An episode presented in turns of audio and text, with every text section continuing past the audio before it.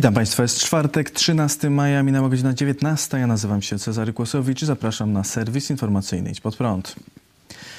Najwyższa Izba Kontroli ogłosiła, że decyzja o przygotowaniu wyborów korespondencyjnych w zeszłym roku była bezprawna. Prezes Najwyższej Izby Kontroli Marian Banaś przedstawił dziś raport Izby w tej sprawie. Najwyższa Izba Kontroli negatywnie oceniła proces przygotowania wyborów powszechnych na prezydenta Rzeczypospolitej Polskiej zarządzonych na dzień 10 maja 2020 roku z wykorzystaniem głosowania korespondencyjnego. W okresie od 16 kwietnia, czyli od momentu podpisania decyzji o wyborach przez pana premiera do 9 maja, jedyną uprawnioną jednostką, organem do organizowania i przygotowania wyborów na prezydenta Rzeczypospolitej Polskiej była Państwowa Komisja Wyborcza. Organizowanie i przygotowanie wyborów na podstawie decyzji administracyjnej nie powinno mieć miejsca i, nie, i było pozbawione podstaw prawnych. NIK stwierdziła też, że decyzje o wyborach były przygotowane bez analizy kosztów. Ostatecznie na niedoszłe wybory wydano ponad 70 milionów złotych.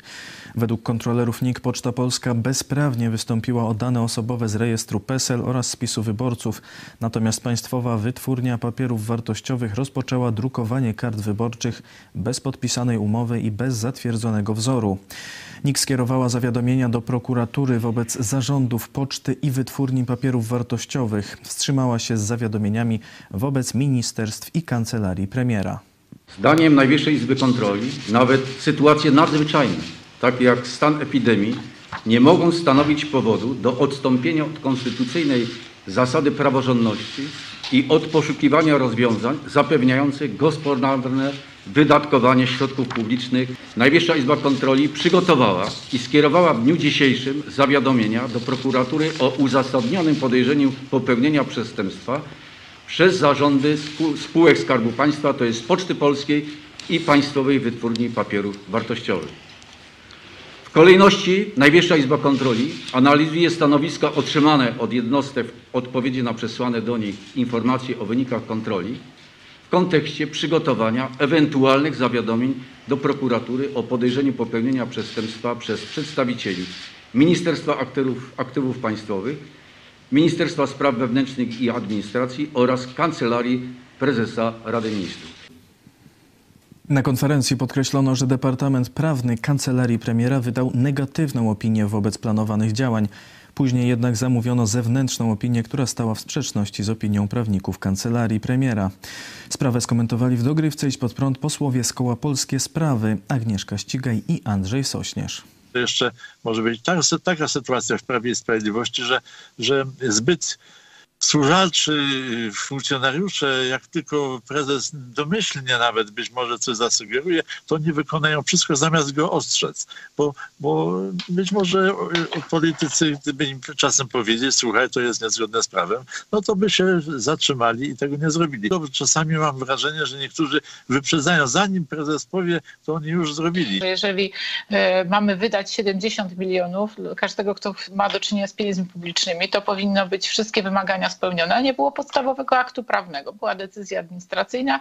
Z góry było wiadomo, że e, nie ma zgody w polskim parlamencie na zarządzanie w tym czasie e, wyborów, więc ta decyzja była przedwcześnie wydana. Z drugiej strony fakt tego typu wydarzenie pokazuje, że no niestety mm, również Najwyższa Izba Kontroli e, stała się mocno przedmiotem gry politycznej. Państwo zepsute naprawdę do granic możliwości. Ono nigdy nie było e, jakoś specjalnie e, praworządne i rzeczywiście takie, które można byłoby stać po stronie obywateli i jego pieniędzy. Natomiast w tej sytuacji mamy już do czynienia, nawet bym powiedziała, z czymś, co jest po prostu bardzo przykre, że jakby politycy doprowadzili do sytuacji, że ludzie zaczynają pomału na tego typu rzeczy patrzeć z jakimś taką bez wrażliwości, bez, bez jak, z jakąś taką normalnością, że takie rzeczy się zdarzają, że może 70 milionów z ich podatków zostać wydanych lekką ręką, nikt za to nie ponosi odpowiedzialności i właściwie wszystko rozejdzie się po kosztach, bo to można wszystko wrzucić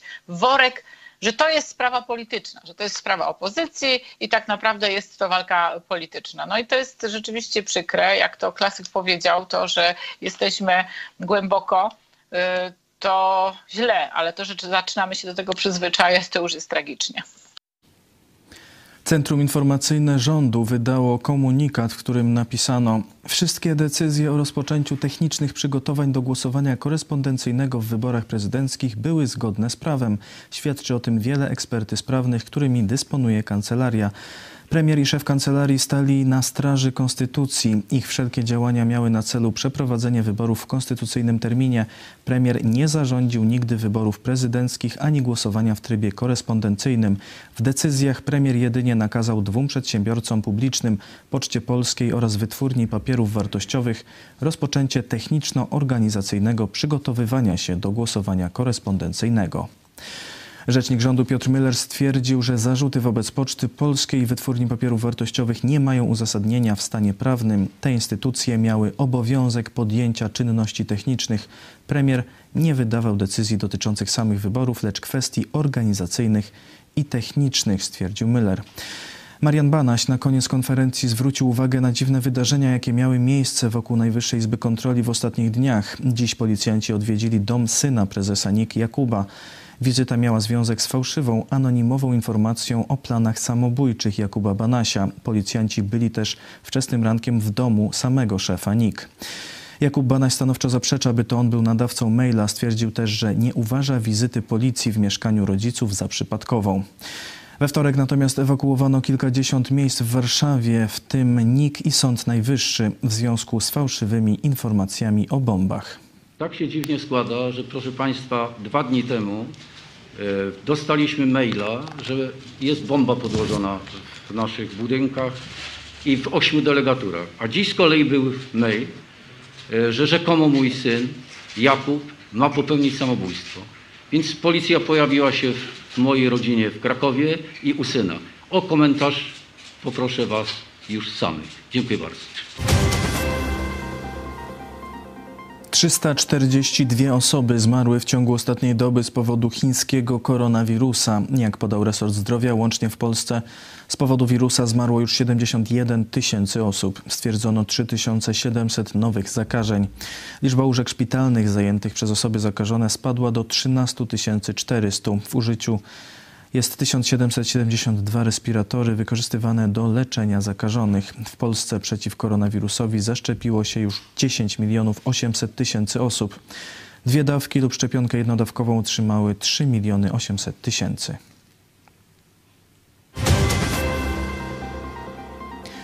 W Izraelu trwa wymiana ognia między terrorystami ze strefy gazy i armią Izraela. W nocy rakiety były wystrzeliwane na Tel Awiw i południe Izraela, a także po raz pierwszy w północne rejony kraju. Pięć osób zostało rannych po trafieniu rakiety w budynki mieszkalne w Petach Tikwa pod Tel Awiwem. Izrael bombardował siedziby Hamasu, m.in. dom jego dowódcy Iyada Taiba. Zlikwidowano też hamasowskiego ministra spraw wewnętrznych Fathi Hamada, który kilka dni temu wzywał w telewizji Al-Aqsa do ścinania głów Żydom nożami za pięć szekli. Blok, w którym mieści się siedziba tej telewizji, został zbombardowany wczoraj. Według służb medycznych strefy gazy po stronie palestyńskiej zginęło 67 osób, w tym 17 dzieci. Izrael donosi o siedmiu ofiarach śmiertelnych, wśród których jest sześcioletni chłopiec. Wczoraj wieczorem w wielu miastach Izraela miały miejsce brutalne zamieszki z udziałem zarówno Arabów, jak i Żydów. W Bat Yam pod Tel Awiwem tłum zlinczował arabskiego mężczyznę i niszczył lokale należące do palestyńskich Arabów. Inny Arab został zaatakowany nożami w Jerozolimie. Jest w ciężkim stanie w szpitalu. Z kolei w Akrze na północy Izraela żydowski mężczyzna został ciężko pobity przez Arabów. Na zachodnim brzegu dochodzi do starć palestyńskich Arabów z izraelskim wojskiem. Wczoraj prezydent USA Joe Biden rozmawiał telefonicznie z premierem Izraela Benjaminem Netanyahu. Po rozmowie Biden wyraził nadzieję, że konflikt wkrótce się zakończy. Podkreślił, że Izrael ma prawo się bronić. W oświadczeniu Białego Domu napisano, że prezydent USA potępił ataki rakietowe Hamasu na Izrael i wyraził niezachwiane poparcie dla bezpieczeństwa Izraela i uzasadnionego prawa Izraela do obrony.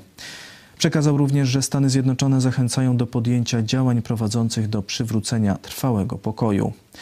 Dziś armia Izraela poinformowała, że przygotowała plany operacji lądowej, które jeszcze dziś przedstawi najwyższemu dowództwu.